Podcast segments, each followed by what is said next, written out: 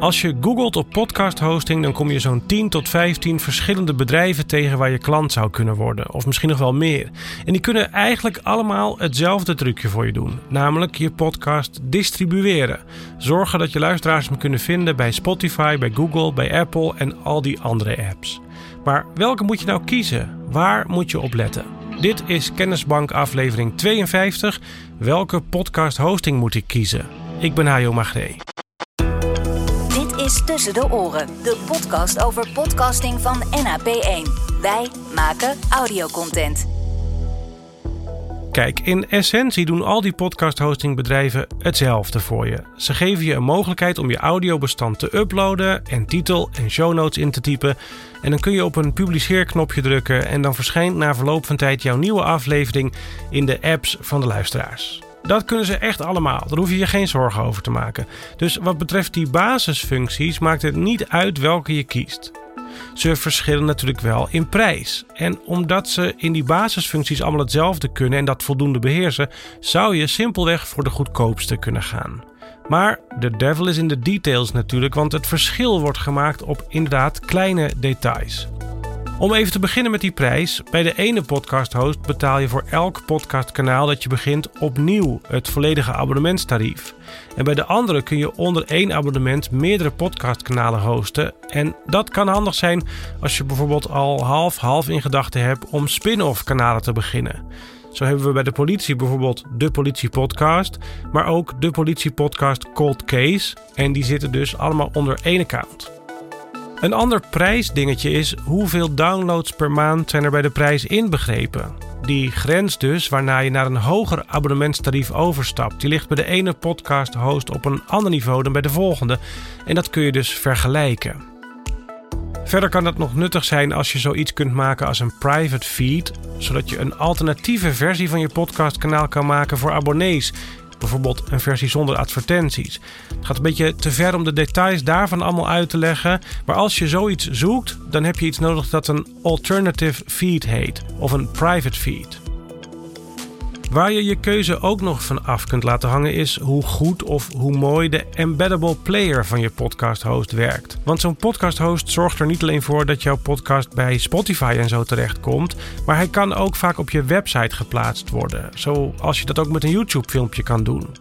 En zo kan ook een podcast dus schijnbaar naadloos onderdeel van je website zijn, maar het bestandje staat nog steeds bij jouw podcast host. Met een embeddable player doe je dat en die is bij de ene host mooier dan bij de andere. Je moet ook even testen of hun embeddable player wel goed samenwerkt met jouw CMS. Een ander ding om even over na te denken, maar nou wordt dat wel een beetje ingewikkeld, is of de podcast host die jij wil kiezen pass-through met Spotify heeft geregeld. Als dat niet zo is ingericht, dan maakt Spotify een kopie van elke aflevering die jij uploadt naar de podcast host. Dus dan bestaat het twee keer. En dat heeft een aantal nadelen. Het eerste nadeel is dat als je het audio later nog vervangt, omdat er een foutje in zat, zo'n update niet automatisch doorloopt naar Spotify. Daar blijft dan de oude versie beschikbaar. En het tweede nadeel is dat de statistieken vanuit Spotify dan niet binnenkomen bij je podcast host.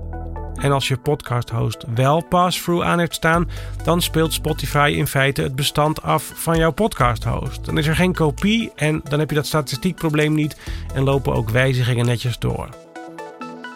Nog een ding om naar te kijken bij het uitzoeken van een podcast host is wat doen ze met je audiokwaliteit? Laten ze je bestand helemaal ongemoeid of re-encoden ze het naar een ander formaat? En zo ja, welk formaat is dat dan? Veel podcast hostingbedrijven maken er sowieso een versie van van 128 kbps.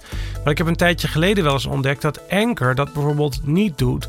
Die laat het bestand intact. Of dat was in ieder geval zo.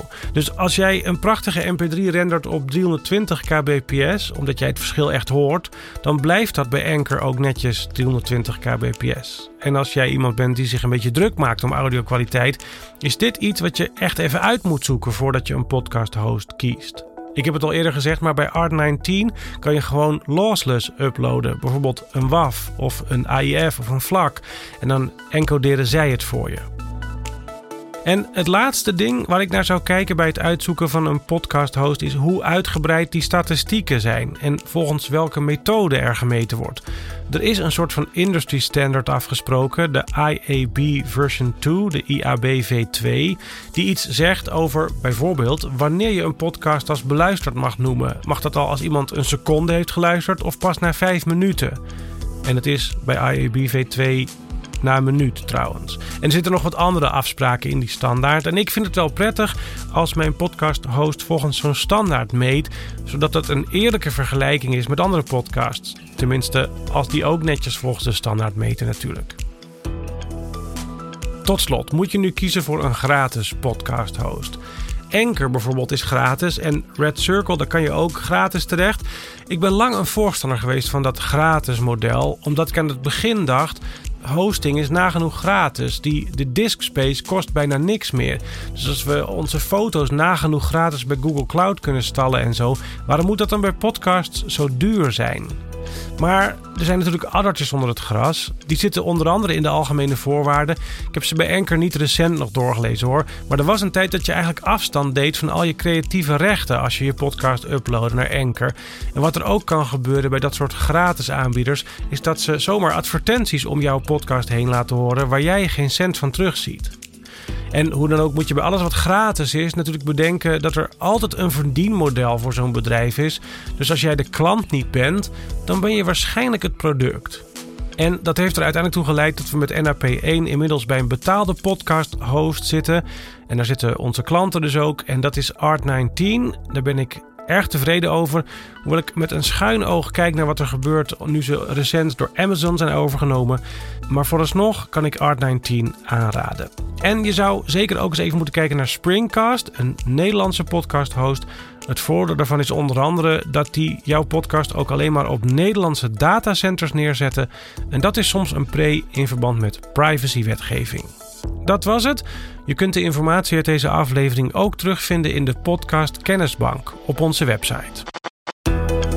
Dit was Tussen de Oren van NAP1. Wij maken audiocontent. NAP1.nl